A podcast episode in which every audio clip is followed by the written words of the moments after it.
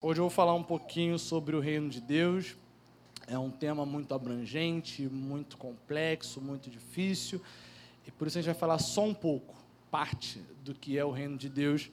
E como o Juan falou, né, eu espero muito que haja a graça do Senhor aqui para a gente conseguir desenvolver e desenvolver bem o que eu preparei aqui. Amém?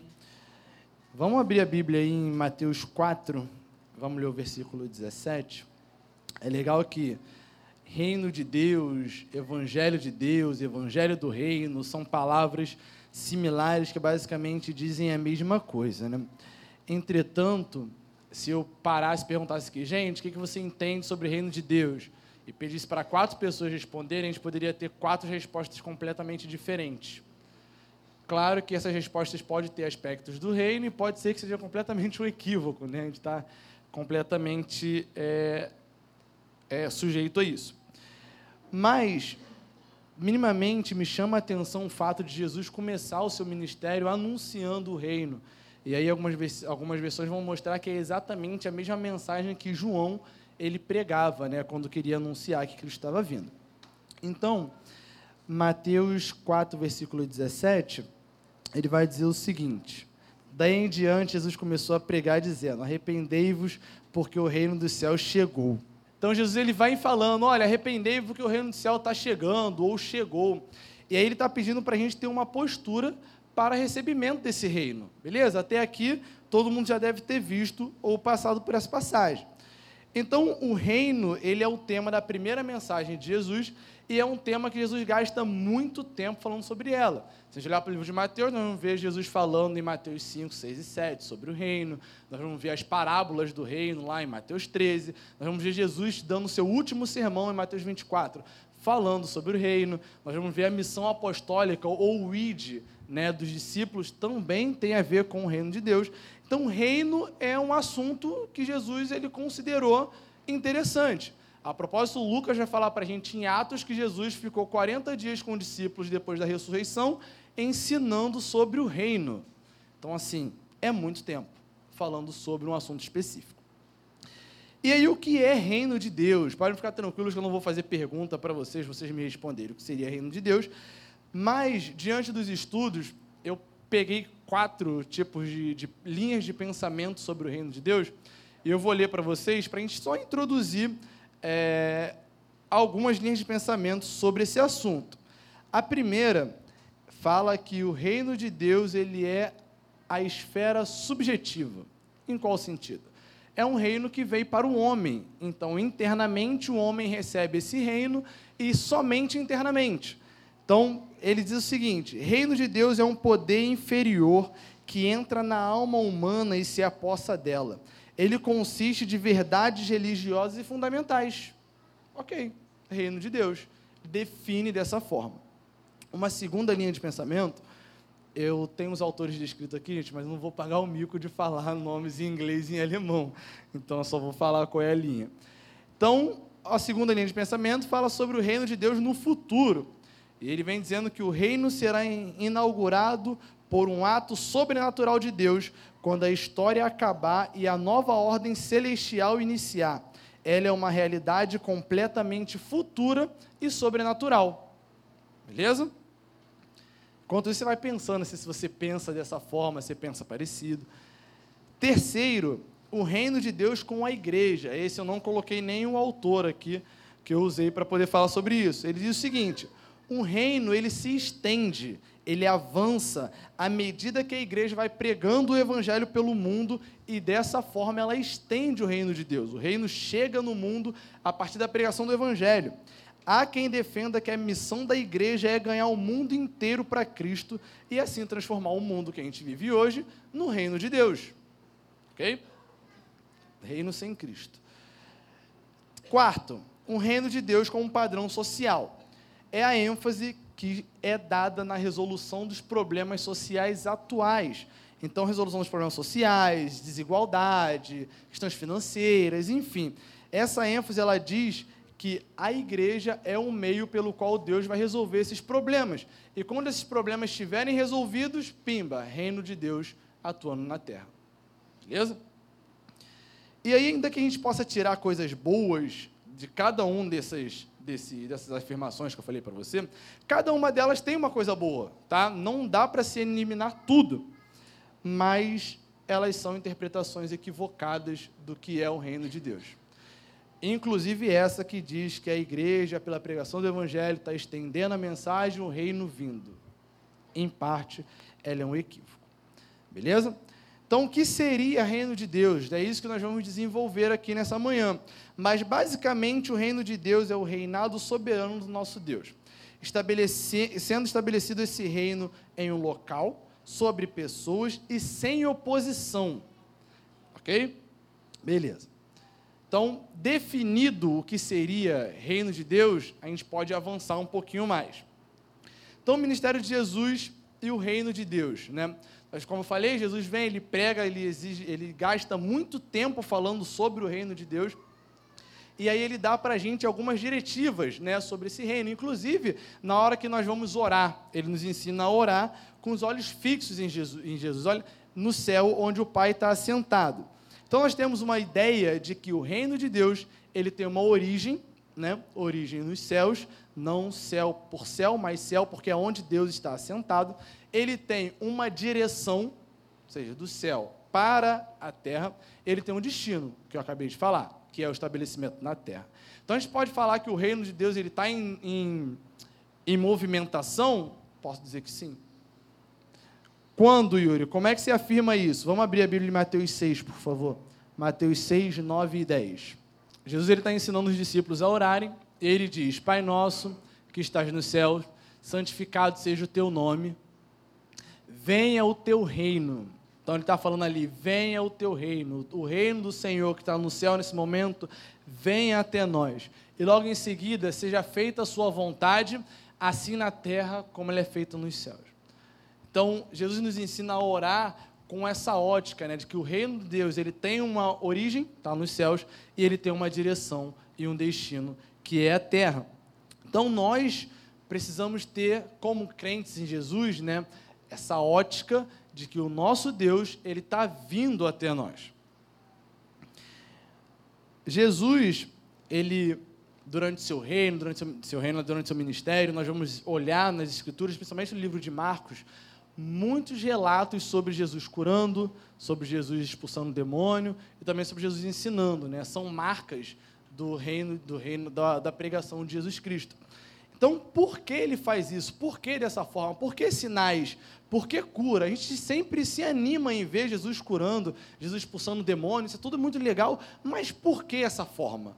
Porque Jesus tinha que vir e uma forma de demonstrar que o reino dele estava aqui era expulsando demônio e curando os enfermos. Por quê? Já se fez essa pergunta? Por que Jesus tinha que curar? Por que ele tinha que expulsar demônio? Por que ele tinha que fazer da forma que ele fez? Seria muito legal a gente responder porque Deus quis. Por que Deus quis? Você já se fez essa pergunta? Eu, eu tento sempre ficar fazendo perguntas para o texto. Por mais óbvio que seja, precisa ter um porquê. E aí Jesus, ele vai falar para a gente que a expressão disso que ele fazia era uma comprovação de que o reino tinha chegado. Lembra das quatro visões que nós olhamos no início? Uma delas diz que o reino chegou, mas é intrinsecamente, inteiramente interna. Beleza. Então a gente pode concordar com essa parte, que ela é interna? Podemos? Podemos. Não que ela é inteiramente, mas interna. Fica com isso em mente. Então Jesus ele apresenta cura, milagre, expulsão de demônios, essas coisas todinhas. E aí ele vem, a gente vai olhar para Apocalipse agora, o Estevão vai abrir para mim, em Apocalipse 21, versículo 4, nós veremos que uma das demonstrações né, do novo reino, do reino de Cristo, da vinda de Cristo, é a ausência de lágrimas, de morte, de pranto ou choro e de dor.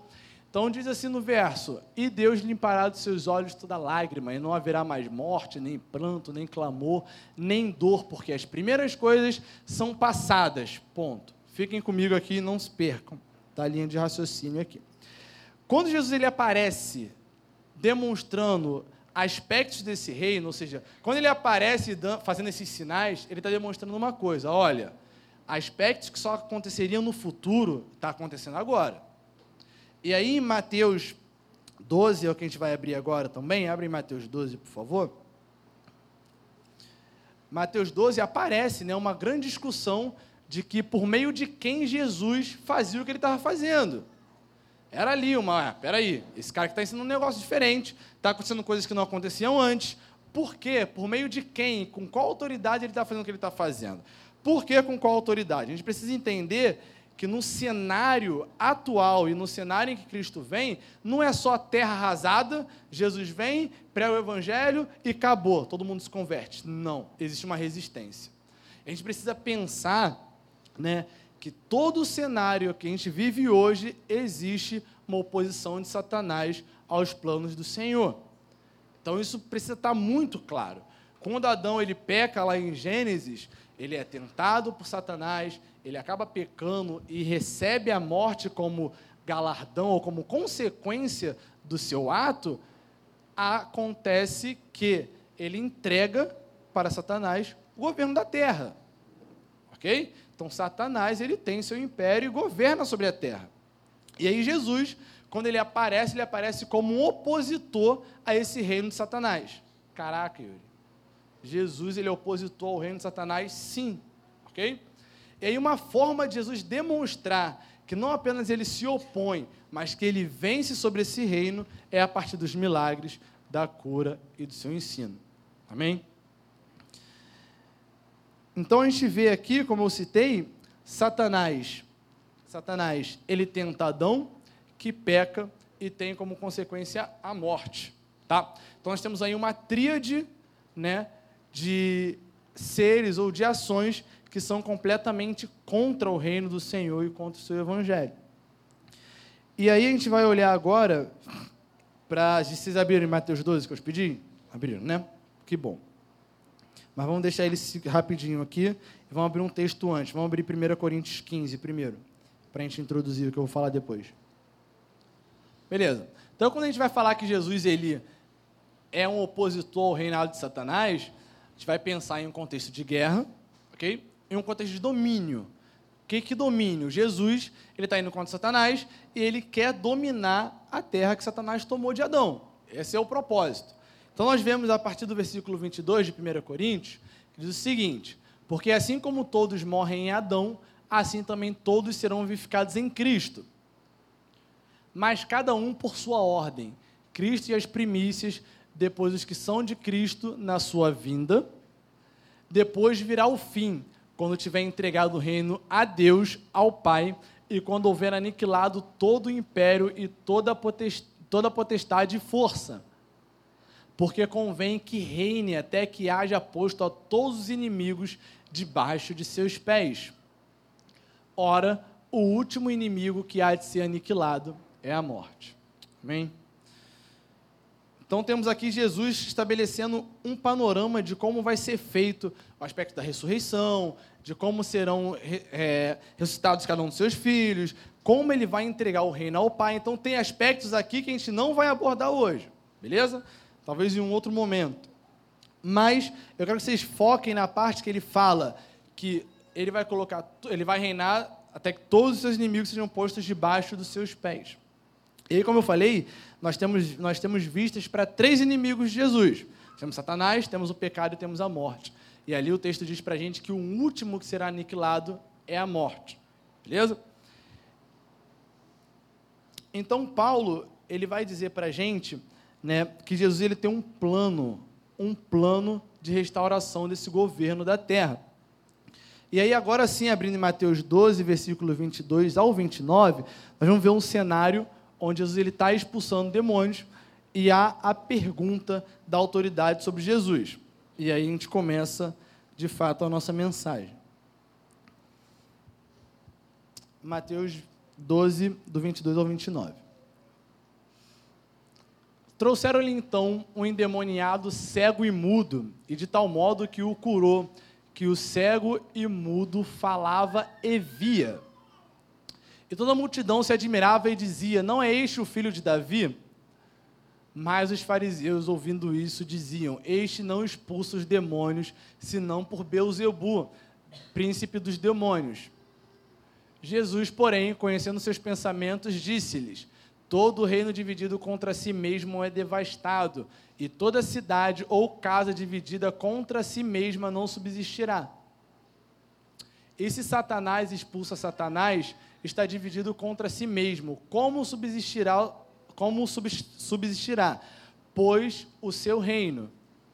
E se eu expulso os demônios por Beuzebu, por quem os expulsam então os vossos filhos? Portanto, eles mesmos serão os vossos juízes. Mas se eu expulso os demônios pelo Espírito de Deus, logo é chegado a vós o reino de Deus. Ou como pode alguém entrar na casa do homem valente e furtar os seus bens, se primeiro não amarrar o valente, saqueando então a sua casa? Então, mais um texto que tem bastante informação para a gente, e a gente vai focar em algumas aqui. A primeira delas é que Jesus ele cura e expulsa o demônio, beleza? Ponto. Autoridade de Jesus, ele pode fazer isso. Por quê? Ele está expressando que o reino chegou. E logo essa é a mesma pergunta que ele faz para aqueles que o interrogavam, dizendo, na verdade, que ele estava fazendo aquilo pelo poder dos príncipes dos demônios. Ele logo explica: olha, se é pelos demônios que eu estou fazendo isso, como é que um reino vai contra outro reino? Isso é destruição, isso é ruína.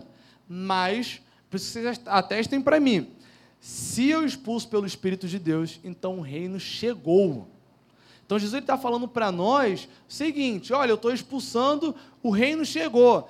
Então, para aquele povo naquela época, a expectativa do reino era o seguinte: Deus vai estabelecer o seu reino, um rei da linhagem de Davi, um rei que estabelecerá o seu trono e será para sempre. Ou seja, os hebreus naquela época, que estavam completamente submetidos ao domínio de Roma, eles seriam livres. E para a gente, isso não pode ser tão factual ou, ou, ou palpável, porque a gente não vive debaixo de algum governo ou algum regime opressor.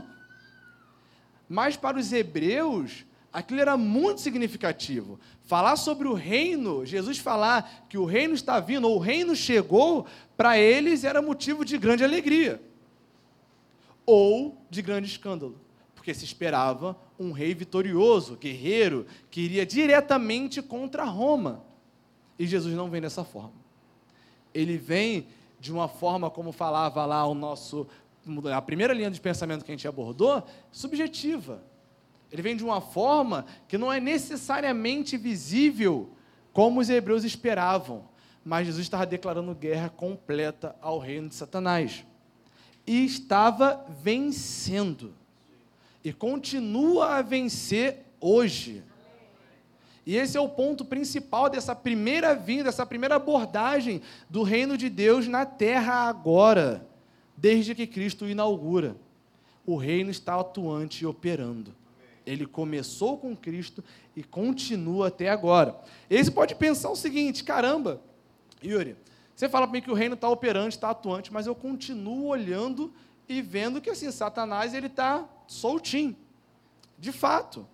Jesus não subjugou completamente ainda. Mas olha para o lado. Olha para o lado, está vendo seu irmão do seu lado, a pessoa? Quantidade de pessoas aqui?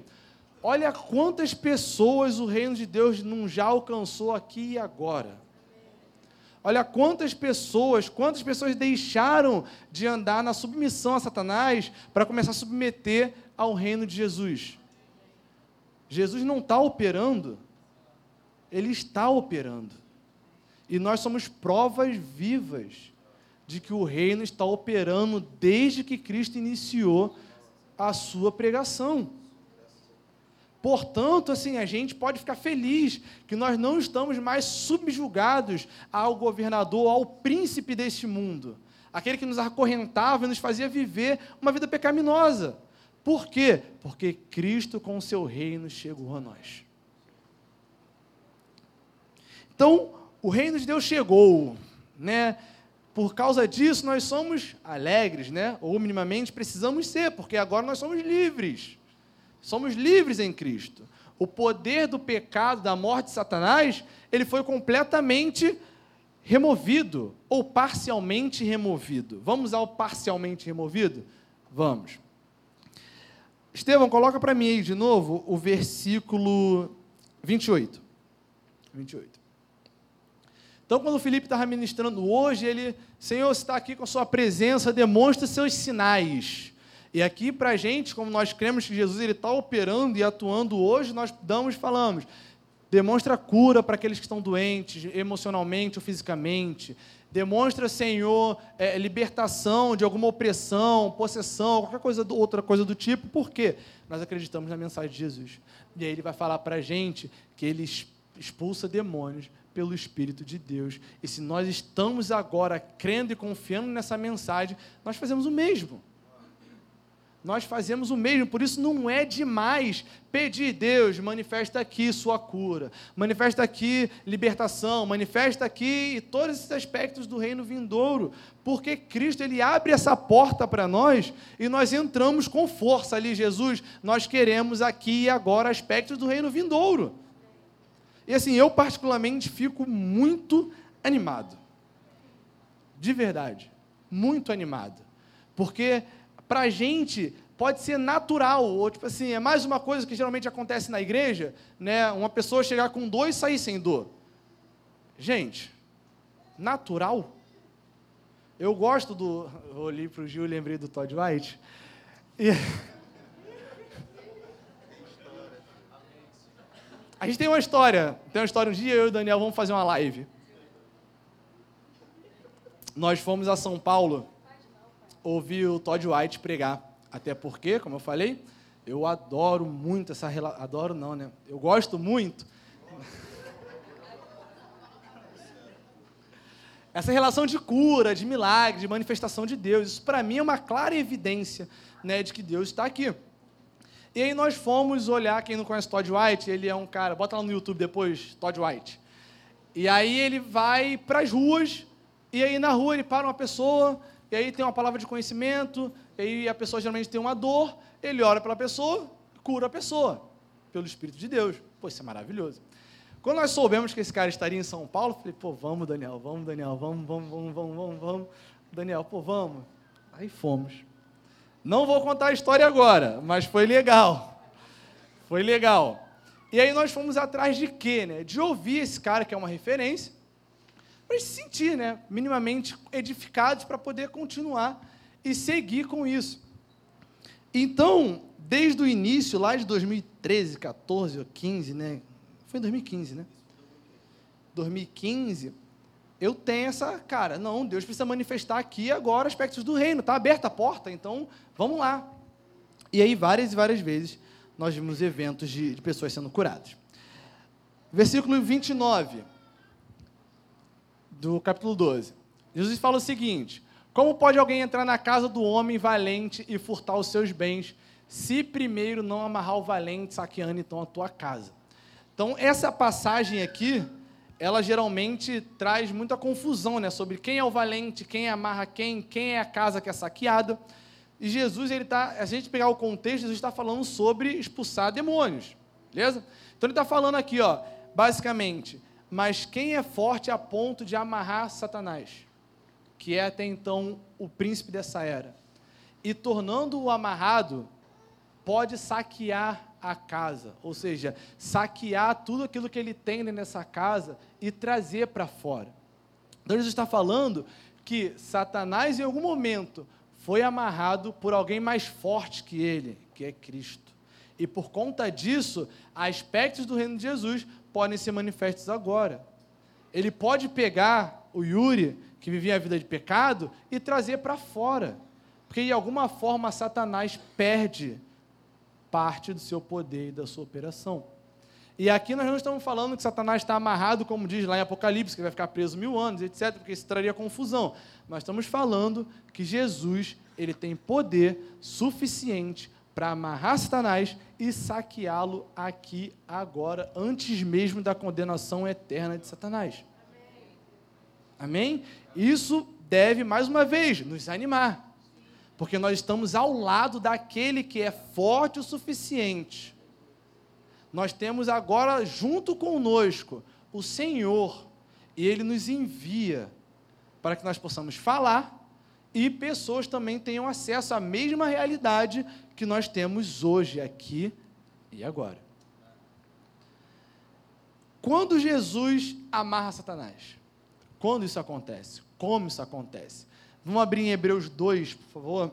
2, versículos 14 e versículo 15. Estava comentando com alguns amigos, assim, que geralmente eu fico bem nervoso na hora da pregação. O que na minha cabeça não faz o menor sentido, porque eu sou professor, né? Então, eu dou aula lá de educação física, muita gente na quadra, vamos lá, gente, fazer polichinela, essas coisas todinhas que vocês sabem. E aí, geralmente, tem muito ódio, né? Eu estou acostumado a lidar com ódio das pessoas. né? Estou acostumado a lidar com ódio, né? As pessoas vão lá, legal, me pagam, né? Para sofrer, me xingam, né? E eu fico como? Feliz. Demais, né? Maravilhosamente feliz. Porque depois vem os relatos, né? Aquele pós, né? Caraca, pô, agora estou me sentindo mais fininha. Pô, a perna está ficando durinha.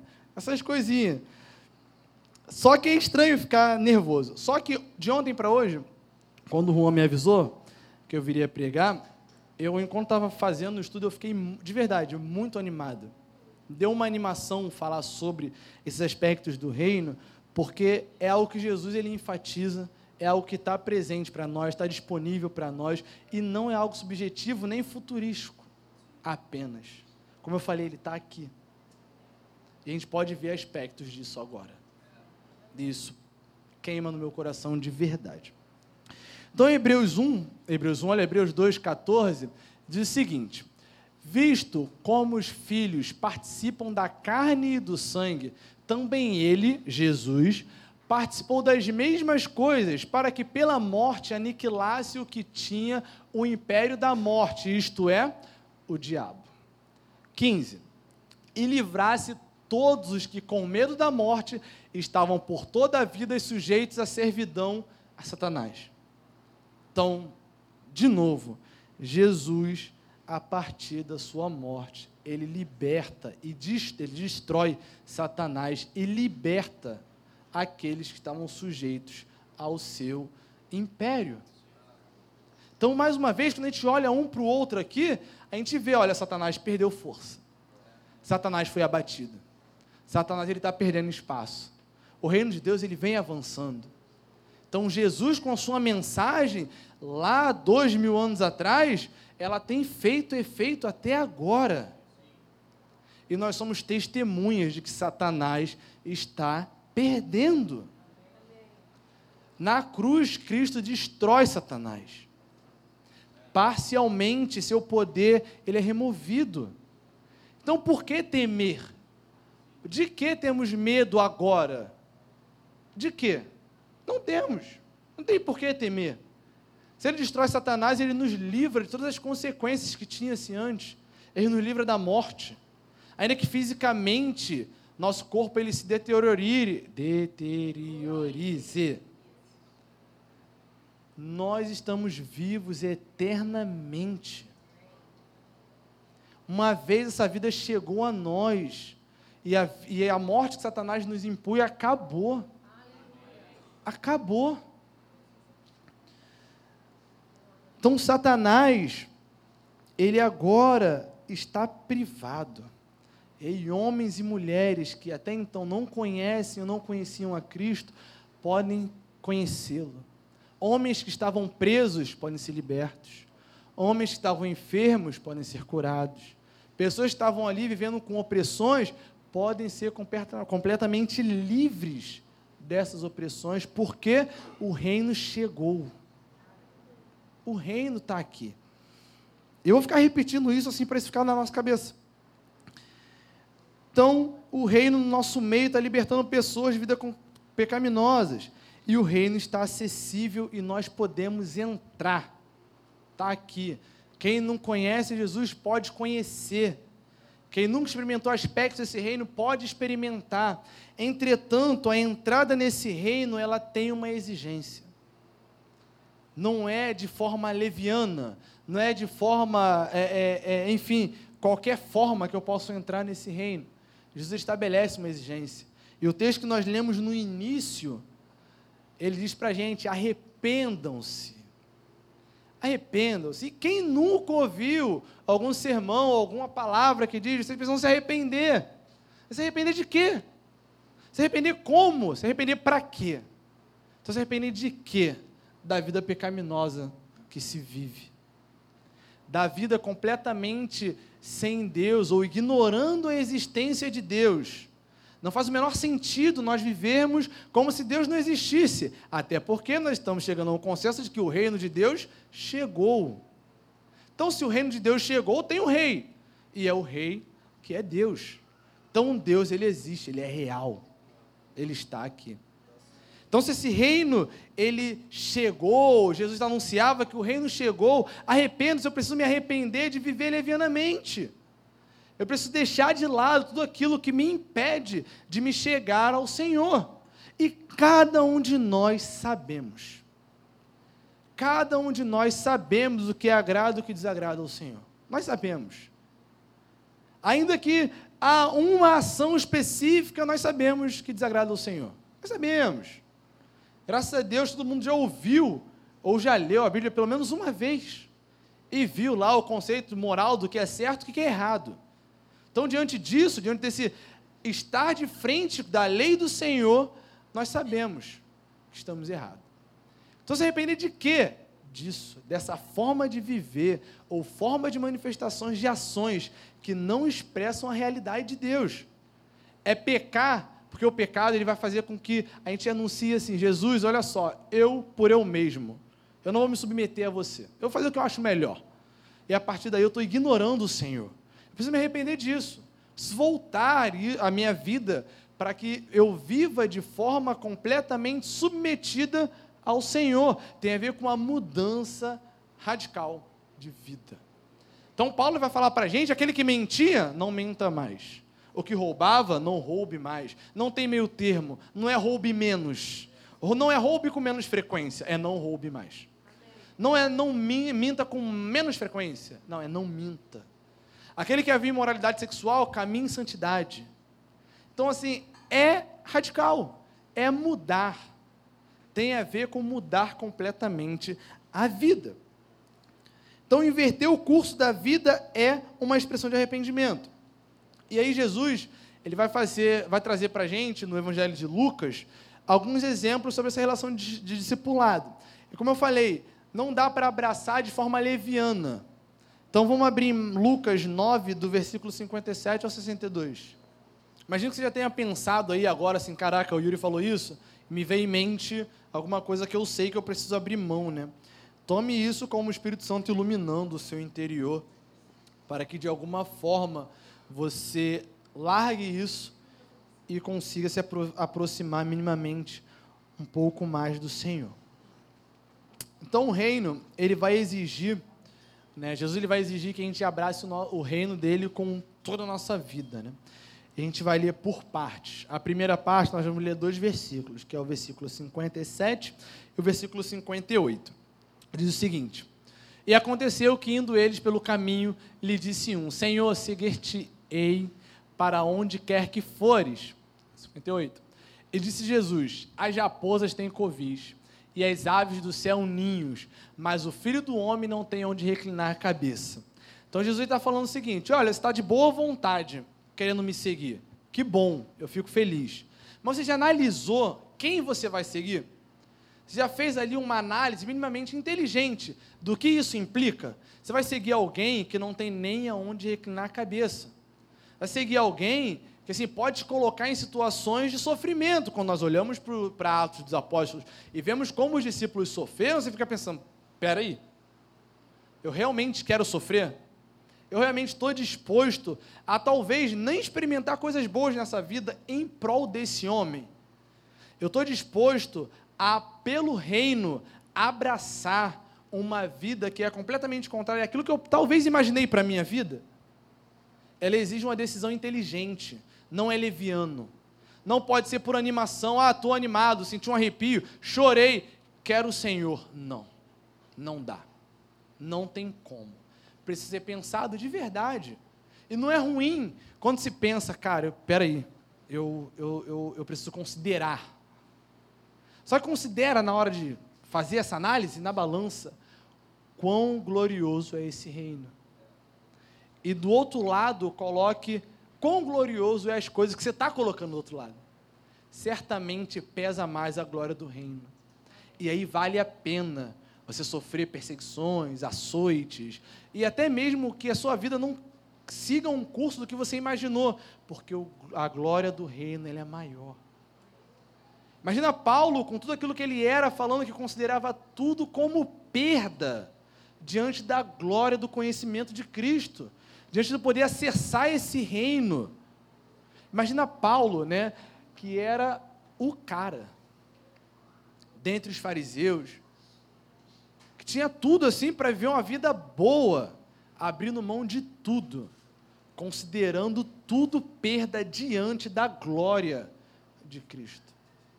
E todos nós, em alguma instância que já nos convertemos, fizemos algum sacrifício por causa do reino do Senhor.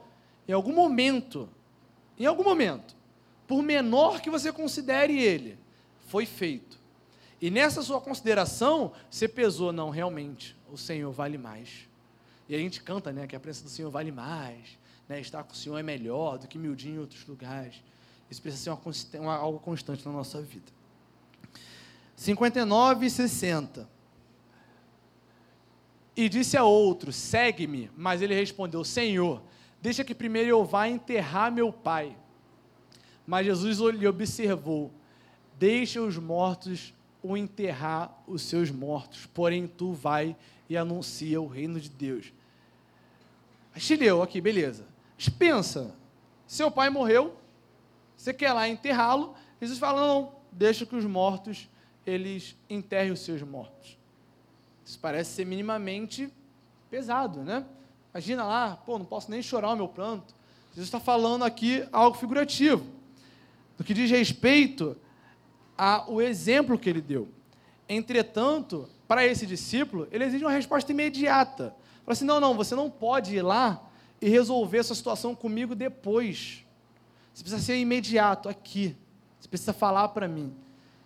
Você vem, não, deixa eu resolver algumas coisas antes. Não, não tem esse resolver algumas coisas antes. Uma vez que você está diante do chamado do Senhor e está ali nesse momento considerando esse chamado, não existe voltar atrás para depois vir. Não tem, é daqui. Daqui onde eu estou, eu vou ou não vou. E diante da exposição do reino de Deus, para a gente fica aqui, vamos avançar em seguir esse reino, ou ainda temos pendências que queremos resolver, como se essas pendências resolvidas nos dessem acesso ao reino. Não dá. Não dá para primeiro acertar a carreira. Né? Eu, eu sou um, um jovem de 26 anos, para alguns pode não ser jovem, para outros pode ser muito jovem, e muito foi inculcado na minha cabeça sobre primeiro acertar-se profissionalmente e depois engajar na vida no reino. Como se fossem coisas completamente divergentes. Entretanto, não. Quando a gente pensa em Deus ou o seu reino está em primeiro lugar, em primeiro lugar de verdade. E viver com as outras coisas sendo acrescentadas. Como a Raíssa falou, não tem a ver com eu ficar com a minha preocupação sobre o amanhã.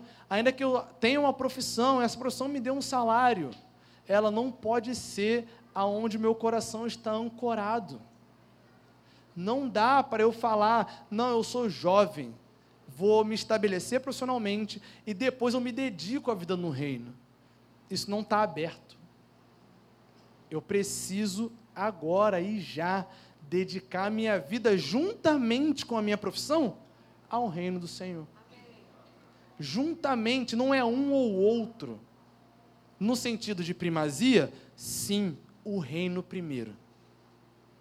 E, consequentemente, aquilo que eu tenho nas minhas mãos para fazer, eu faço. Com a consciência de que estou fazendo porque um rei está vindo com o seu reino. E que legal, um rei está vindo com o seu reino que já chegou. Meu Deus, que bom. Que nós não anunciamos algo apenas futurístico, que poderia muito bem nos desanimar e muitas vezes a gente pensar, será que realmente vem? Sabe aquela, aquela velha é, falácia, né? Ah, Jesus disse que vai, que viria e nunca veio. Já tem dois mil anos que Jesus não vem, aquela coisa toda. Chato pra caraca. Jesus está demonstrando que ele vem. através das manifestações do seu reino. Se elas não existissem, de fato, gente, valeria a pena a questão: será que vem? Mas uma vez que a gente consegue ver que cada um de nós estamos salvos, estamos salvos da operação de Satanás, conseguimos ver a obra acontecendo, ele vem. E ainda que demore na nossa perspectiva, se Satanás de alguma forma está derrotado, esse reino será estabelecido. Quão cedo ou quão mais tarde, ele vai ser estabelecido. E Apocalipse vai dizer que todo olho o verá. Todo olho o verá.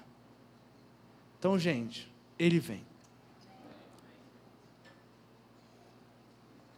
Por fim, versículos 61 e 62. Diz também a outro: Senhor, eu te seguirei, mas deixa-me despedir primeiro dos que estão em minha casa.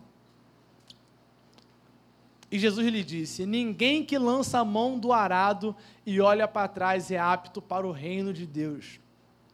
Está mostrando para a gente que a antiga vida, ou aqueles que estão em nossa casa ali, não, pera, deixa eu usar o exemplo nossa casa, não, porque pode ser levado muito literal a nossa vida que nós temos hoje, tudo aquilo que nós estamos construindo, todos, aquilo, todos os afetos, coisas afetivas que a gente tem, elas não podem ser preparadas para o nosso abandono, porque quando Jesus dá esse exemplo, ele está dizendo: olha só, você não pode uma vez me seguir e olhar para trás para as coisas que você deixou. Como se você conseguisse deixar elas programadas para que, se não der certo, eu tenho ainda alguma coisa para voltar. Não dá para ter um plano B. O discipulado de Jesus, a entrada nesse reino, ele exige integralidade. Exige todo o entendimento, toda nossa força, toda nossa vida empregada para viver este reino. E a pergunta que fica para uma reflexão é: estou disposto a abrir mão daquilo que eu mais gosto em prol desse reino? Você coloca numa lista as coisas que você ama, e do outro lado você coloca Jesus, assim. Aí você coloca lá, estou disposto a abrir mão disso por causa de Jesus? Disso por causa de Jesus? Disso, disso, disso, disso por causa de Jesus. Se você ter lá todos os seus amores e estiver disposto, né, pelo menos na sua, sua mente, a abrir mão de cada uma dessas coisas por causa de Jesus, nós temos um grande passo dado em direção a viver para o reino de Deus. Porque não dá para ter outros amores não dá para ter outros afetos, não dá para ter uma segunda vida, ou como eu disse, um plano B. Não tem como. Colocando a mão no arado, não dá para voltar atrás. Isso é completamente radical, porque o reino exige radicalidade. E a gente, às vezes, no nosso cenário atual, a gente tem assim, um receio né, de falar sobre radical, sobre ser radical, radicalidade. Atribui-se muito a radicalidade aos jovens. Né? Jovens são radicais, Jovens, eles estão dispostos a muitas coisas, só que Jesus, ele vai falar em Mateus 11, no versículo 12, que desde os dias de João, o reino é tomado por violência ou radicalidade. É a força. É uma medida radical. Abre para mim, Estevão, em Marcos 9, por favor. E aí muitas vezes levanta a pergunta: o que, que é o reino ser tomado à força? O que, que é isso? Por que a força? Ele vai dizer o seguinte? É, desculpa. Marcos 9, 43 ao 47. Vamos ler só o 43.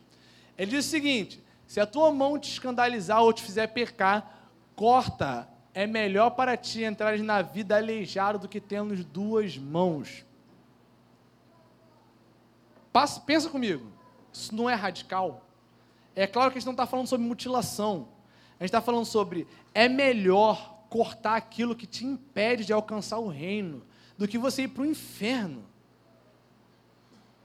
Lembra quando eu falei que agora que eu tinha abordado sobre se arrepender de práticas, isso poderia vir na nossa cabeça? Então, sabe essas coisas que vieram na cabeça? Essas coisas precisam ser largadas, precisam ser deixadas de lado, para que a gente alcance o reino violentamente, de forma radical, abrindo mão de tudo que me impede de seguir ao Senhor tudo, se é a minha mão, ele vai falar se é a minha mão, se é o meu olho, se é o meu pé, tudo isso precisa ser tirado.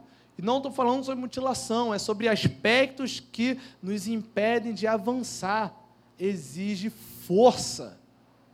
Não é, ah, eu não consigo largar isso. Não, eu preciso largar isso com todas as forças, porque Jesus venceu. E se ele venceu, eu posso me libertar disso. Seja pornografia, seja, enfim, qualquer coisa, eu posso ser livre. Ou Jesus não é mais forte e poderoso do que a pornografia? Jesus é mais forte, mais forte que a mentira, mais forte que qualquer outro pecado que a gente possa falar que a gente não consegue largar. E ancorados na realidade de que Jesus venceu, eu preciso avançar. Eu vou em direção ao reino porque Jesus venceu. Eu reconheço que ele venceu. Eu reconheço que o reino está aberto para mim e eu vou violentamente até ele. E o que eu preciso largar? É isso que eu vou largar. Jesus é claro. Arrependam-se. O reino chegou. Jesus não está falando assim, gente, vocês estão tudo ruim. O reino chegou e problema é de vocês. Não. Ele está estendendo a mão e dizendo: gente, o reino está inaugurado. Quem vai entrar? Quer arrependa-se. E aí a gente coloca na balança: vou ou não vou? Vale mais ir. Vamos olhar para o cenário do, do, do jovem rico? Vamos lá. Mateus 19, do versículo 16 ao 22. Por que o jovem rico? O que eu quero falar do jovem rico? Porque pode ser que no nosso meio tenha pessoas como esse jovem. E todo mundo já ouviu falar sobre esse jovem em alguma instância. Então, é, Mateus 19, do 16 ao 22. Nós vamos ler seis versículos.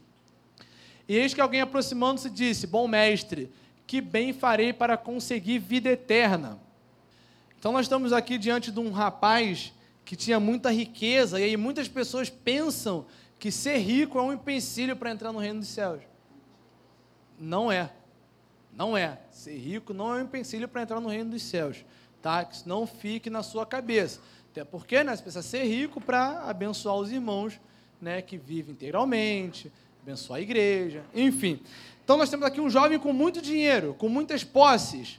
E aí ele faz todas as coisas que Jesus de início fala para ele. Só que Jesus fala uma coisa. Tem uma coisa. Tem aonde o seu coração está ancorado. Seu coração está ancorado nas riquezas.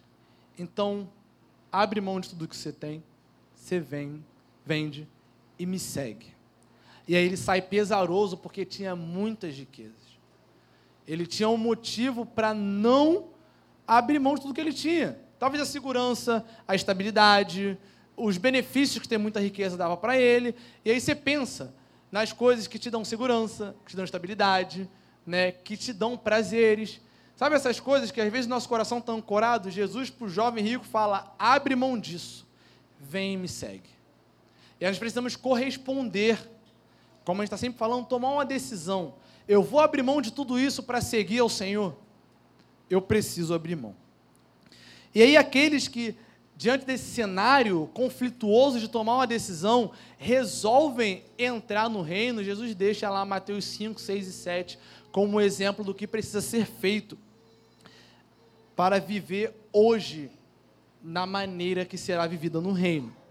E aí, chegando no fim, já, a gente vai abrir Mateus 24, 14. Então, nós temos aqui um reino que vai falar para a gente de um rei que é Cristo, que já agora, que vem em conflito contra Satanás, e já agora já demonstra aspectos de vitória sobre ele. Então Satanás perde poder. Esse reino está avançando, ele chegou até nós. Hoje, esse reino não foi reprimido. Ele é possível ver aspectos dele hoje, não cessaram lá na época de Cristo ou dos apóstolos. Esse reino está aqui.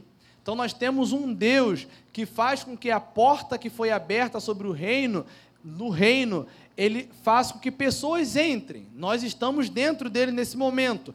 E a nós é dada uma missão, que ele diz o seguinte: Este evangelho do reino, esse que parte dele eu narrei agora, será pregado pelo mundo inteiro, para testemunha a todas as nações, e então virá o fim.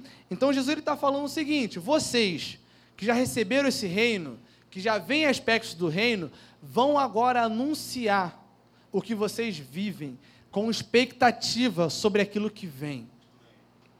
Então nós seguimos aqui falando sobre o reino, falando sobre o reino, porque vem. Vem para finalizar aquilo que ele já iniciou. Aquilo que está em, em processo agora, ele vem para finalizar. Então a missão para nós é anunciar uma mensagem, as boas novas. O reino de Deus chegou. Aonde nós precisamos pregar isso? Em todo o mundo.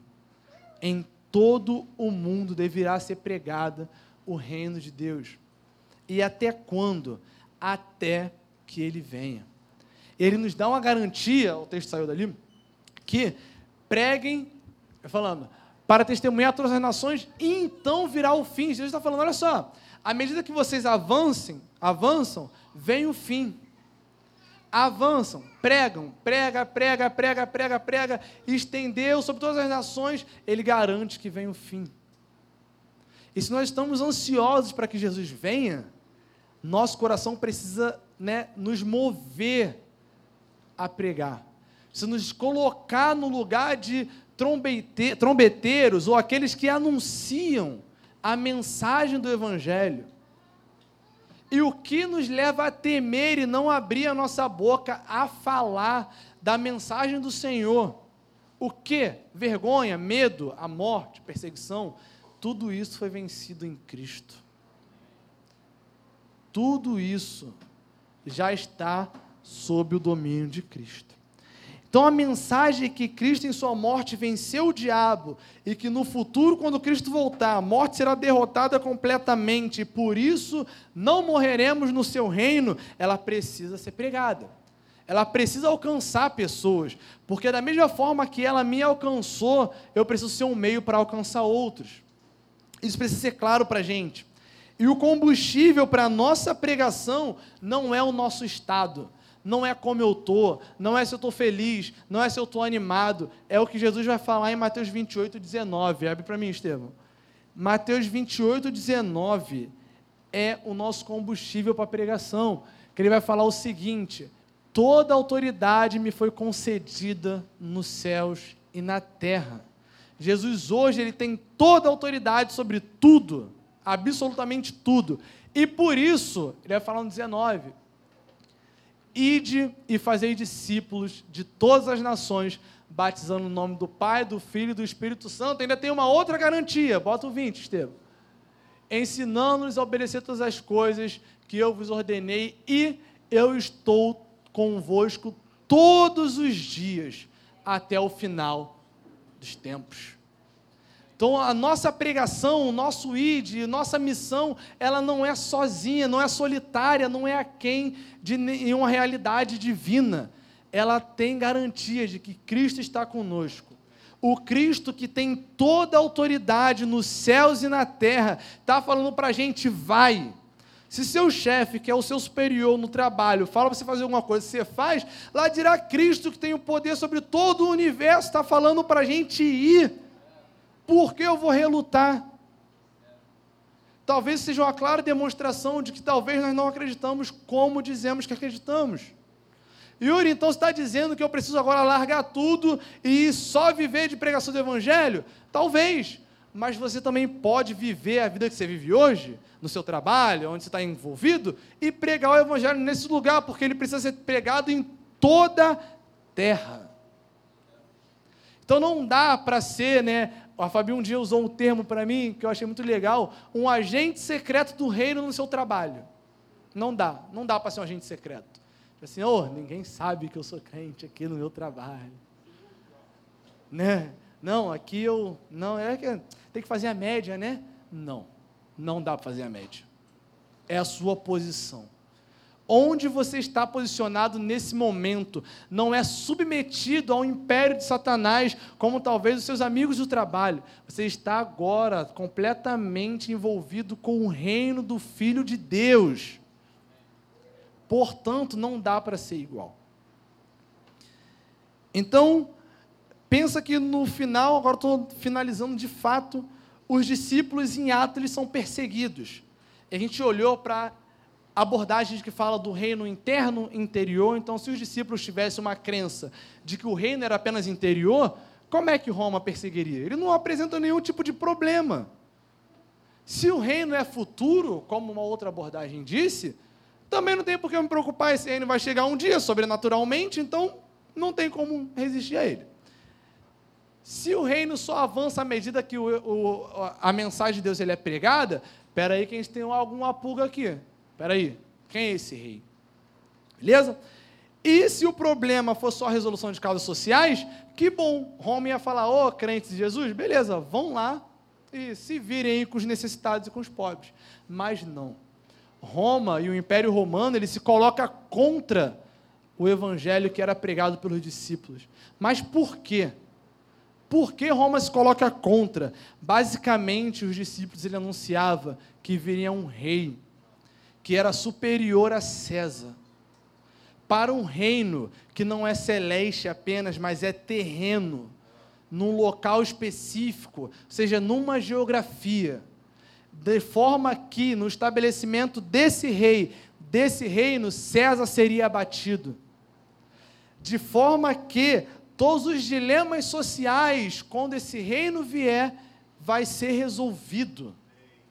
E por fim, ele diz, eles, eles estavam dispostos a abrir mão da própria vida por causa desse rei e desse reino. Então, à medida que a perseguição aumentava, eles continuavam multiplicando seus discípulos, eles não paravam de pregar, porque eles reconheciam que toda opressão que o reino, o Império Romano colocava sobre eles não era maior do que o reino que já havia sido implantado por meio de Cristo.